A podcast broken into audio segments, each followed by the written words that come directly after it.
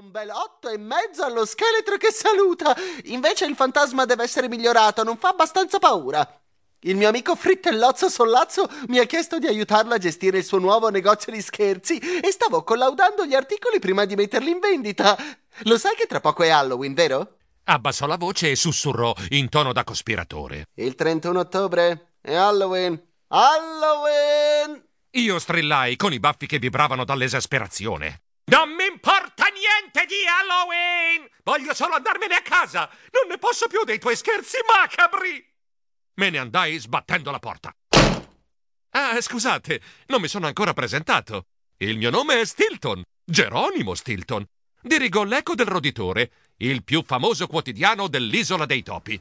Dunque, vi dicevo, decisi di andare a casa a piedi. Da via del Tortellino 13, dove lavoro, a via del Borgoratto 8, dove si trova casa mia. La strada non è lunga. Arrivato davanti a casa, tirai fuori la chiave per aprire la porta d'ingresso. Ma una zampa gelida come il ghiaccio mi si posò sugli occhi. Io urlai. Ah! Una voce femminile strillò. Cucù! Io urlai. Chi? Chi è? Aiuto! Mia sorella Tea squittì seccata. Geronimo, sei il solito isterico! Stavo scherzando! Non hai proprio il minimo senso dell'umorismo! Io ansimai, pallidissimo. Non ne posso più. Se arrivo vivo domattina sarà un miracolo. Tea alzò le spalle e ridacchiò. Non sai proprio stare agli scherzi, Geronimo. Poi abbassò la voce e mi confidò. Sono venuta a parlarti perché tra poco è Halloween, capisci? Io non la lasciai neanche finire e protestai. Halloween! Ancora Halloween! Ma possibile che non si parli d'altro? Lei insistette, lisciandosi la pellicetta candida. Fratellino, ho avuto un'idea geniale! La casa editrice Stilton pubblicherà un libro su Halloween. Tutti i consigli per preparare una festa, tutti i trucchi e gli effetti speciali. Vedrai, andrà a ruba. L'unico problemino è che il libro è molto, molto urgente, anzi, urgentissimo. Ecco, caro fratellino, Geronimino adorato, tesoruccio, tu dovresti... Io mormorai, diffidente. Mm, che cosa?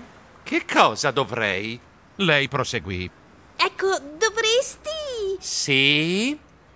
Mia sorella finì tutto d'un fiato. Dovresti scriverlo tu. E in fretta, anzi in frettissima, hai a disposizione 24 ore esatte. Cosa? A me non piace Halloween. Sono un topo fifone. E non ci capisco niente di feste e travestimenti. Lei tagliò corto. Su, su, su, su, su, ti ci vuole solo un po' di buona volontà. Per di più, Trappola adesso lavora in un negozio di scherzi e puoi chiedere qualche consiglio a lui. Io strillai.